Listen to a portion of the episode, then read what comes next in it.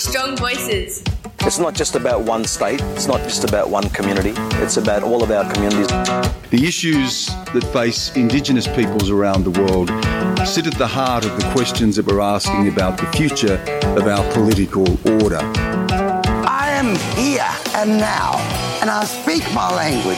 I practice my cultural essence of me. What we do need is a more critical race consciousness in this country, a preparedness to talk about race, to talk about the way in which racialised logics are inscribed upon our bodies, and to critically examine them in order to change it. The government's changed, but we're going to be still here. We're always going to be still here. We've been here for 65,000 years, and I don't think we're going to go anywhere.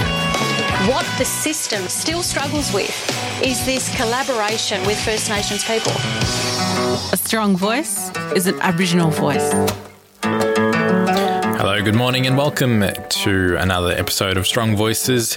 We're coming to you, of course, from the CAAMA Radio studios here on Aranda Country in the Red Centre and broadcasting right across Australia on Vast Channel 911. It's 100.5 on 8KIN FM here in Mparntwe, Alice Springs.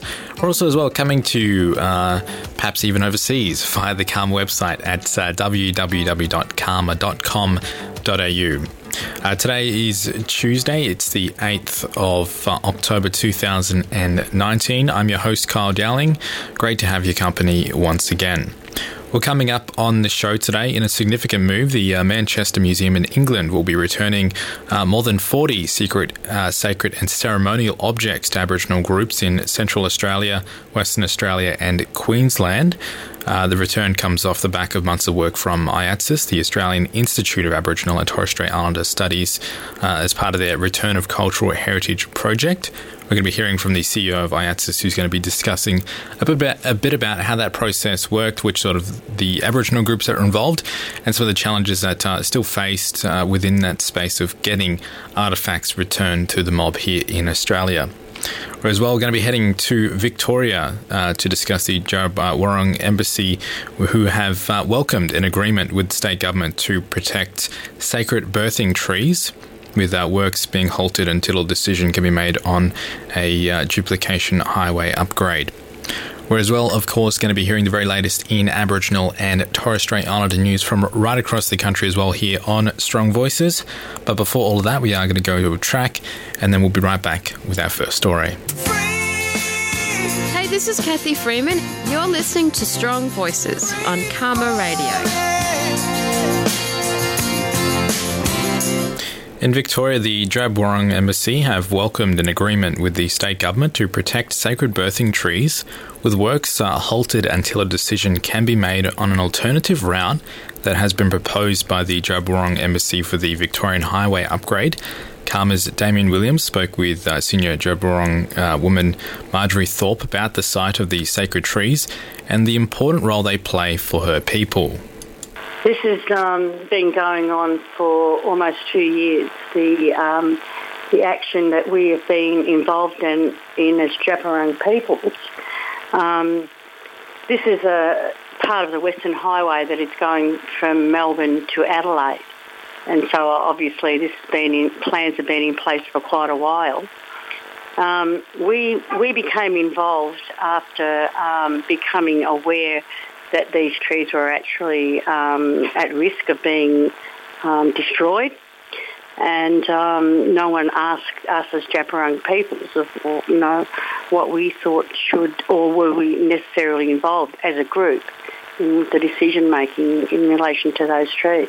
And we, we know, I mean, everyone knows that there were there are two Aboriginal bodies, Indigenous bodies that are involved in this decision making process unfortunately, um, there have been a lot of mistakes made, and um, and um, people have failed to inform the the rightful people um, who belong to that country about what they um, should do about the situation. And do you believe that there were adequate, uh, you know, cultural heritage surveys done on the sites? Um, not initially. I know that there's been um, surveys done in this area for the last 40 to 50 years. And, um, you know, in recent times, in the, in the late 80s, where Um, you know, this is a very important area, this whole Western District area. And if you don't know the location for your listeners, this is in the area where, um, you know, it's neighbours with Gunditjmara country, um, where we've got Budj Bim, which has just been listed World Heritage.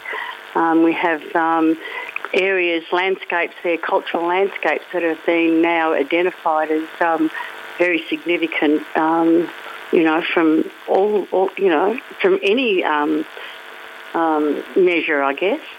So this is in the in the same vicinity um, as those areas, and so some of the reports that go back to the 80s that I've read, you know, none of this has come up, and we're extremely concerned. And plus, the knowledge that that we have has not been asked for either.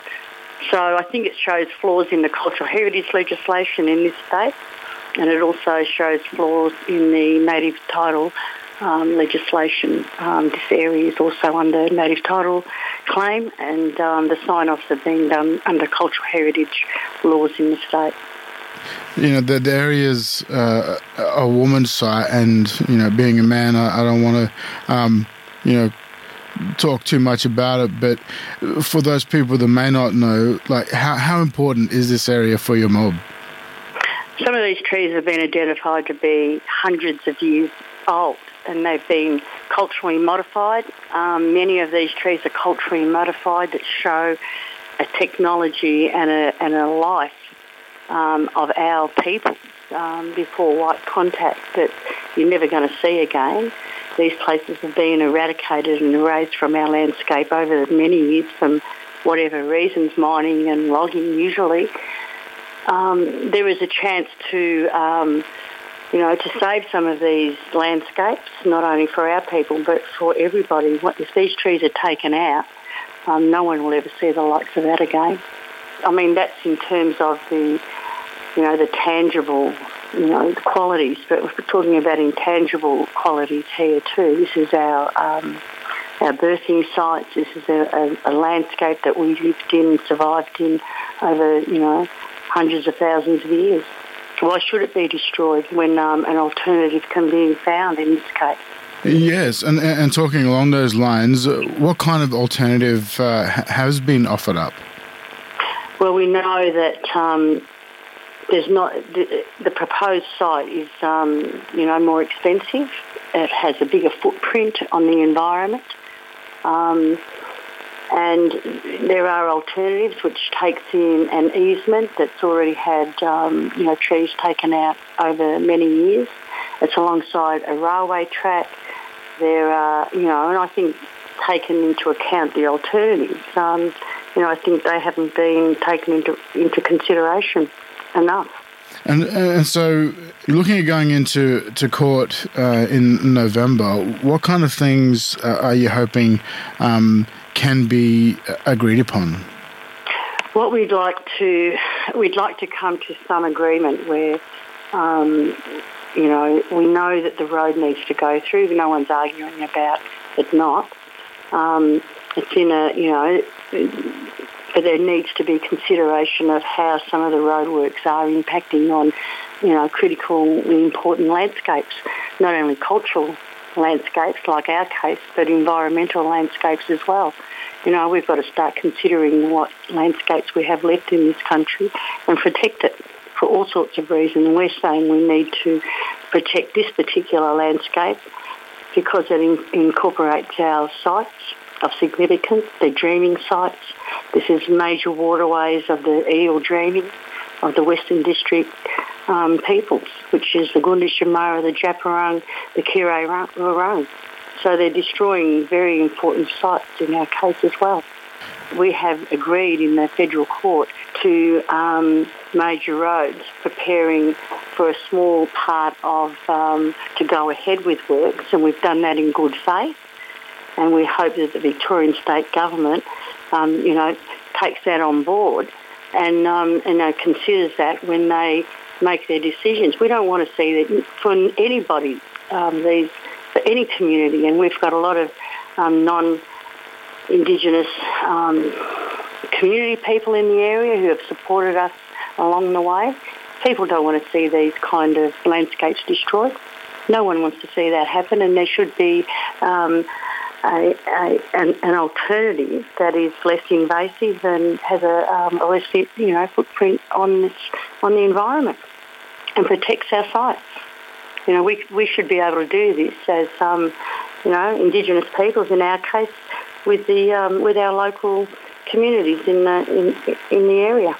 And I think that that's what you know that's what's got us so far to date. Anyway, is that working together and and um, finding a way. We haven't done this alone. There's been a lot of um, non-Indigenous support for us to do this. Yeah, especially when it's um, you know trees and, and sites that are older than any of us. That's right, and this is not just for our area down here this needs to be taken seriously everywhere in this country. Do you, do you think that there is like you know adequate sort of um, cultural and environmental surveys elsewhere in the country as well, or do you, like you said, you know, want it to be done all over the country? Well, where there are, we've had um, those environmental, cultural and environmental um, surveys done and um, that information hasn't. Um, we don't believe the minister has had the opportunity to um, to know that information. And and do you think you know those recommendations and, and surveys should be followed?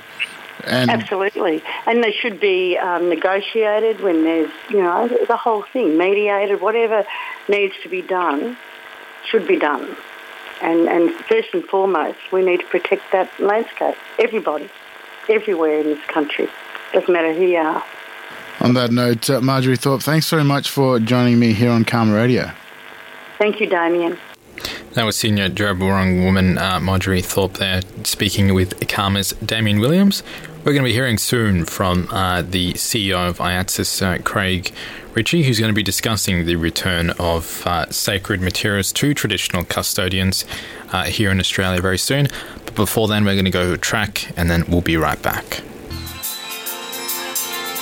Unrapaka wam strong voice nana news eh? about Ngwen mapa or Ngwen community or your station, eh? CAAMA Radio and 8 FM. Yes, you're listening to Strong Voices here on CAAMA Radio, where we're heading into our next story now. In a significant move, the uh, Manchester Museum in England will be returning 43 secret, sacred, and ceremonial objects to traditional custodians in Central Australia, Western Australia, and Queensland.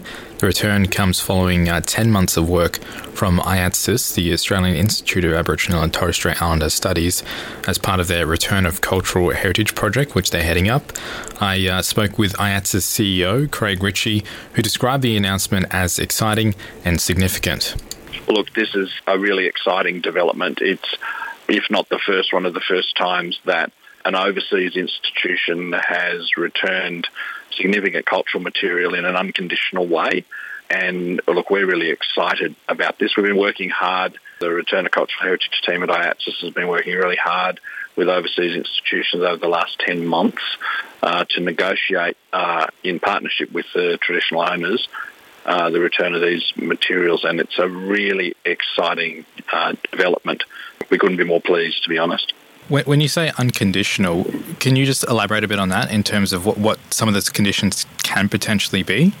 Well, sometimes uh, institutions will return material on sort of like a long term loan.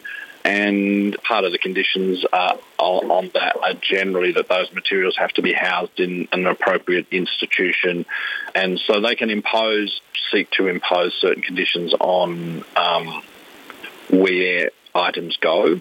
Uh, in this case, we've worked hard, uh, as I say, with the traditional owners to make sure that uh, the returned items will go back to country, will go back into the care and the custodianship of uh, the traditional owners, and they'll be the ones making decisions about where they're stored and where they're housed in a long-term kind of way. The really exciting part about this, though, is that these are items, particularly the ceremonial and the, the secret sacred items, these are items that are going to be used for the purpose for which they were made in ceremony and in traditional practices that are really important to these communities. So uh, this is not just about uh, building the collections of Australian cultural institutions. It's about supporting the cultural resurgence of these communities where these items originally came from. And I understand that there are, are a few different groups here that these uh, artifacts are, are, coming from. Can you name some of those groups? The Manchester items are coming from uh, Aranda people in Central Australia, your part of the world. Uh, Gangalidda Garawa people up in the Gulf of Carpentaria and uh, Nyamal people from the Pilbara and some Yawuru uh, and Yawuru items for uh, around the, for Yawuru people in Broome. So it's it's a pretty uh, pretty broad spread. Uh, the Territory, WA, and Queensland, and um, all of those groups are, are, are really excited about these returns. Can you walk us through that, that process of, of how a return would actually happen? Is that a process where the traditional owners go go to a group like like AIATSIS and then you sort of you know help uh, initiate that process on their behalf? How, how, does that actually work?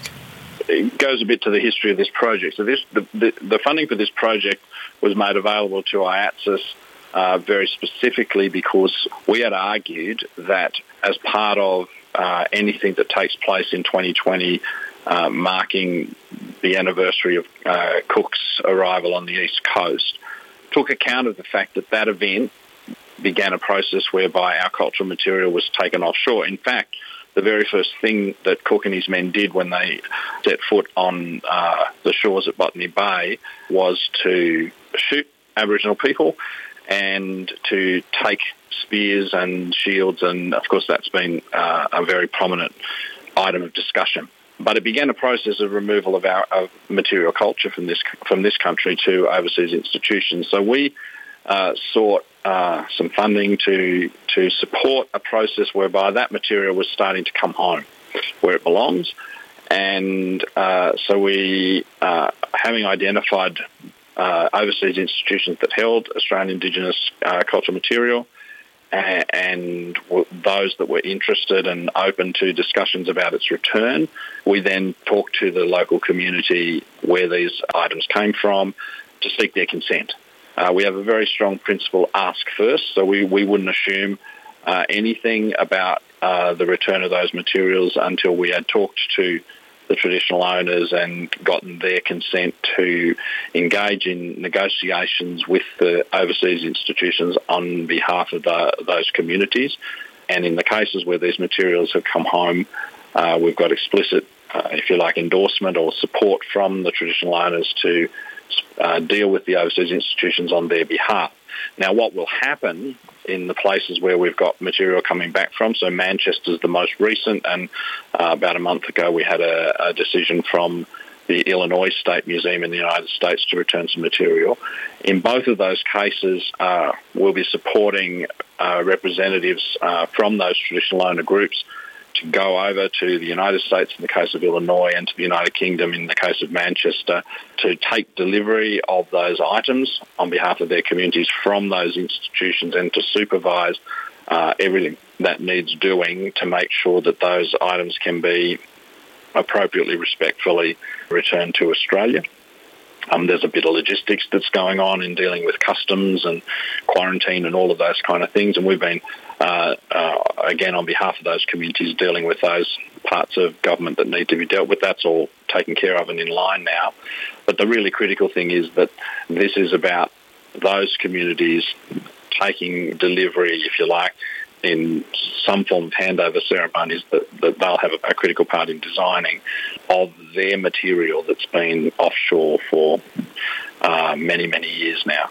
Uh, so it's been a close negotiation on our part of, uh, you know, as, as a, a Commonwealth institution to other institutions overseas, but uh, absolutely in partnership and at the behest of the traditional owner groups in the places where these artifacts come from.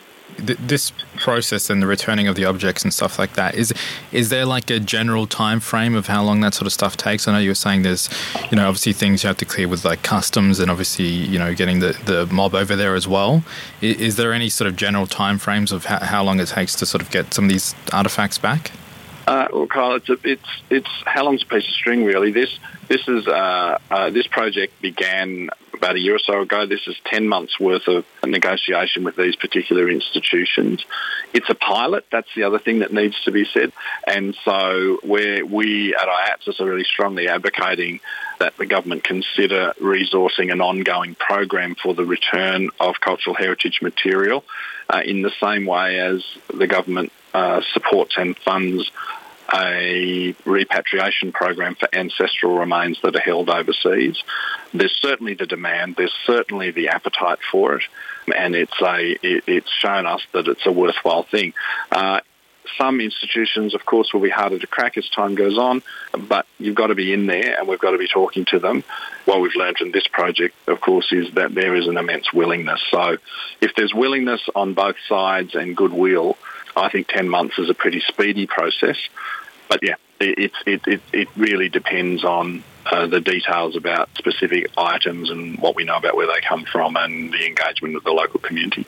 Is it sometimes difficult to be able to track those lines back to, to which group or, or a particular area and things like that? What, what, are some of the challenges that we've seen Aboriginal and Torres Strait Islander people face when, when trying to get objects like these returned? Well, provenance is a real challenge in lots of cases. So uh, in these cases, it's, it's, very clear. We've got a very fairly clear uh, sort of documentary record that shows where these items come from. So we, we're, we're clear on that in the cases of these. But sometimes, of course, in the past, academics who may have acquired some artefacts as an incidental part of the research they were doing, or government collectors or you know, whatever process took place by which these places got these things, didn't always keep accurate records. And so in some cases, overseas institutions will have a bunch of material that they know is clearly Australian, uh, Australian Indigenous, or they may say Australian Aboriginal or Torres Strait Islander, and but that's about it. So on, in those cases, some further work is required by experts here who will be able to identify which particular part um, of the country, which particular mob these items came from. So, to give you an example, we may have institutions, and I think we do have institutions that have items that are categorised as coming from Central Australia. So, as you will know, Central Australia includes uh, a whole bunch of uh, uh, different uh, Indigenous nations, and all of them will have different cultural, if you like, designs or the, their material will be different. And so we will need to engage with experts from that part of the country to work out whether it's a, uh, the item is an Aranda item or it might be a Warlpiri one or Luritja. Or, so in some cases, it's a lack of information about that, that clearly states where the item is from that can be a real hindrance. It's not impossible because we do have uh, experts in this field in this country. The real challenge is to kind of get some of those items back into the country where that kind of research can be done in an appropriate way. So if there are a bunch of uh, items that are secret sacred, they may be about men's business, then in which case it would be utterly inappropriate for a female academic or a female researcher or community expert to engage in the process of determining where they're from and the converse would be true in the case of items that are uh, about women's business. So lack of clear information is a real problem. The other issue is, I've got to say, sometimes the unwillingness of overseas institutions to consider returns. And, and we've used the word return deliberately because we didn't want to scare the horses, so to speak. Now, I've got to say, in the just almost 200 institutions that we have uh, contacted in relation to this project, um, I think it's something in the order of 70 to 80% of those have expressed an, a willingness. Well, first of all, they've provided us with information about the uh, Aboriginal Torres Strait Islander items they hold in their collection, and the majority of those have expressed a willingness to be in discussion and, and in the process of talking about returning those materials. Do you think that shows, you know, the, the, the fact that we had an, a number of institutions uh, willing to want to return artifacts shows that there is that growing understanding now about the, the cultural and historical significance of some of these items? Yeah, I do. I think I think it's a good sign. And the fact that we got such an overwhelming response from overseas institutions to the project is a sign at least that in those institutions and more broadly internationally, there's a, a, a recognition that these are not just artefacts, they're important parts of the cultural life of communities and and therefore it's important that they're back with those communities. And I think the other thing is there is a, around the world a recognition that there are times when some of these uh, items have not been obtained in an ethical way, and it's the right thing to do. Quite apart from the cultural value, it is the right thing to do for these items to come back home where they belong. And that's important uh, to recognise. The qualifier for that is what does the community want where these items come from? And in some cases, the community will say, bring them home. In some cases, communities may say, look, we want our civilization to be represented alongside the Greeks and the Romans um, and the Europeans because our civilization is um, uh, is equal, uh, if you like, to those. Um, but again, uh, that's entirely a matter for the local mob to determine. Yeah, and sorry, just quickly as well, in terms of the impact, can you just speak to you know the impact of having these items returned and, and you know the, the people being able to go over there and, and, bring it back on country, bring it back to the mob? What, what, what impact does that have on people and communities? I think there are two particular impacts. One, there's the sort of, if you like, uh, and I don't want to make this sound lesser, the symbolic value of the recognition that sits behind this is your material. Uh, we're respecting your culture, we're honouring you, and we're giving it back to you because it's yours. So there's something about how uh, that positions that community as the rightful owners. But in, as I said before, in some cases, um, this material is going to be used in uh, ceremonial practices as part of law time. And so this will have very, very real impacts on the lives of community members, uh, quite apart from uh, the symbolic value of it. It'll actually be these are these are going to be used, so not not sit uh, in a in a glass cabinet somewhere forever, so people can have a look at it. Um, uh, because in many cases they won't be able to, but these will be used as they were intended to be used, and so that the, the, the if you like the the benefit to the community in uh, fostering that cultural resurgence that's going on all around the place uh, at the moment is it's really hard to describe and it's hard to estimate. The feedback we've got from the communities where the items are coming back to is amazing. You know, just the impact, the if you like, the joy that this has created in those communities, it makes it worthwhile. That was AIATSIS's CEO Craig Ritchie there. We're going to go to a break now and then we'll be right back with the uh, Aboriginal and Torres Strait Islander news from across the country. G'day, folks. This is Kutcher Edwards, and you're listening to our Strong Voices here on CAAMA Radio. That's right. You are listening to Strong Voices. You're here with me, Kyle Dowling, uh, which is now time for the Aboriginal and Torres Strait Islander news from across the country here on Strong Voices. Very happy to say that I'm joined by CAAMA's Damien Williams. Good morning, Damien. Good morning, Carl, and good morning to all our listeners. Well, I understand you have a couple stories for us this morning. Let's start with the first one. I understand it's in regards to some uh, new accommodation for Aboriginal students. Yes, um, this story um, from the Mirage News is talking says that the Liberal government has today unveiled um, first of its kind accommodation that will allow Aboriginal post-secondary students from remote and regional areas in South Australia to live and study in the city. The Tika Tika Turka, um, Kaurna for Stay and Learn, is a purpose built 20 bed apartment style student accommodation in Gilbert Street in Adelaide. The uh, building was built in partnership with the state and federal government governments and coordinated by the SA Housing Authority with Premier Steve Marshall and Minister for Human Resources Michelle uh, Lensink officially opening opened the new student accommodation um, enabled by a $1.8.4 million provided under the federal government national partnership agreement on remote indigenous housing. So, um, yeah, that's going to give a chance for a lot of those um, students from across all of South Australia to go and uh, do some study and live in the city in Adelaide, which is pretty awesome. Yeah, and I think providing that extra bit of support, I think in an environment that's sort of tailored to the mob, I think is, is important. As you know, yeah, like you're saying, mob from right across you know central uh, central Australia, South Australia, wanting to go there.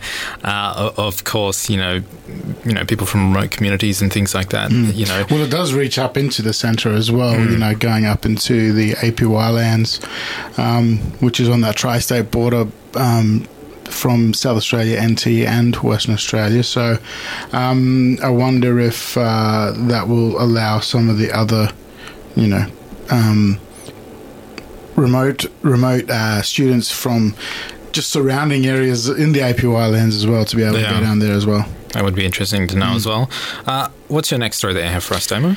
Yes, um, the a senior constable Alphonsus Shields has been named as the ANZ ANZSOG, which is the Anzac uh, Australia New Zealand School of Government's inaugural Indigenous Churchill Fellowship recipient.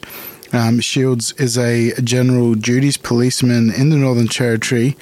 Um, poli- in the Northern Territory's police Police Aboriginal and Torres Strait Islander Development Unit, and is a member of the Senior Aboriginal Reference Group for the NT government as well, with West Australian Aboriginal uh, Niken, Nakina, Torres Strait Islander, and Malaysian heritage as well. Shields is a passionate Aboriginal uh, uh, passionate about promoting Aboriginal and Torres Strait Islander employees in the workforce and engaging with youth. So, um, yeah, big congratulations to uh, um, Senior Constable Shields on um, receiving this fellowship.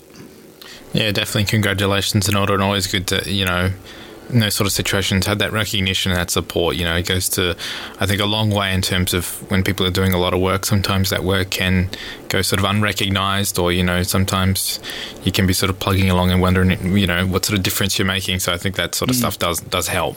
I mean, you know the relationship between police and Aboriginal people haven't been very hasn't been great. Um, you know, for a long time. And but uh, hopefully, this kind of thing will sort of break down those barriers as well to to get the Aboriginal people and police sort of more understanding of each other and and um, and this is this is, goes across to New Zealand as well. So multi yeah. police officers and, and and alike, uh, you know, across New Zealand and Australia. So yeah, it's good. Well, on that note, Damien, thank you for joining us for the news from around the country. Thank you, Carl. We're going to go to a break now, and then we'll be right back with our final story. What's up? You're listening to Strong Voices on CAAMA Radio. Yes, you are listening Strong Voices. We're going to be heading into our final story of the show now. Uh, while it can be exceedingly difficult for new Aboriginal and Torres Strait Islander artists to break into the music scene, new funding for the CBAA's uh, AMRAP program could help change that. The CBAA is partnering with uh, First Nations media to select several artists to be played over the community radio network in an effort to boost their careers, especially for those living in remote or rural areas. The Wire's uh, Michaela Savage is speaking with uh, Andrew Khedoori, uh, CBAA AMRAP manager. Oh, good and then, uh, this is Nagaraku Jainama by award-winning Milyakburra woman Emily Wurramara, whose soothing voice can be heard on several mainstream radio stations. But this is a rare success story for Aboriginal and Torres Strait Islander artists, especially if they live in rural or remote areas. But that could soon change, as the Community Broadcasting Association of Australia has received funding from the Australian Council for the Arts and are partnering with First Nations Media Australia on a new initiative to help Indigenous artists break into the new scene on community radio. I asked Andrew Khedoori, CBAA AMRAP manager, about their plans for the funding. So we've been lucky enough to receive funding from the Australia Council for an initiative which represents a partnership between the CBAA, the Community Broadcasting Association of Australia, and First Nations, First Nations Media Australia, which are the, the peak body representing Aboriginal and Torres Strait Islanders in media. And essentially, this came about from an identifying of a very low percentage of Aboriginal and Torres Strait Islanders getting airplay across community radio airways, which should be really a natural home for those artists to be heard and be recognised by a very active and eager listenership across the network. So we decided to form this partnership uh, whereby First Nations Media Australia will use their DigiTube platform, which is the major content platform for Aboriginal and Torres Strait Islander music. And uh, we're going to um, have First Nations Media Australia curate a selection panel quarterly of eminent First Nations individuals, and they will select uh, artists for compilations, which will be available on the AMRAP website. AMRAP being the Australian Music Radio Airplay Project, which is a project that delivers music to community radio across Australia. So that music will be eventually made available and more easily accessible to community radio broadcasters to either download or have a CD copy and play on their radio shows. Yeah, so like you said, a series of music compilations are going to be curated by, is it Indigitube? Is that right? That's correct. And so they're going to be distributed Australia wide. How do you choose from so many talented artists? What's the curation process like?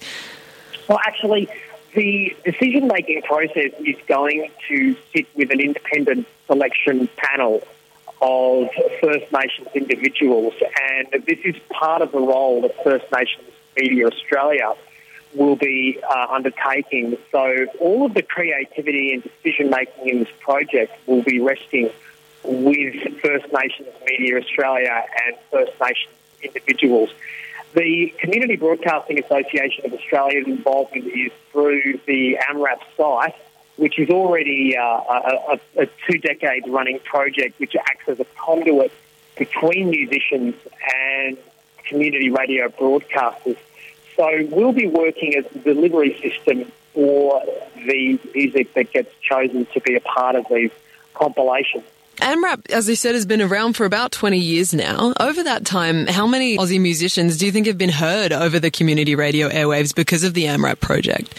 Uh, quite a lot, quite a percentage, but it's still, relatively speaking, across the board, a very low percentage. So, as I mentioned earlier, community radio is a, a really, really strong home for representing Aboriginal and Torres Strait Islander artists. Um, a lot of them don't make it onto mainstream radio.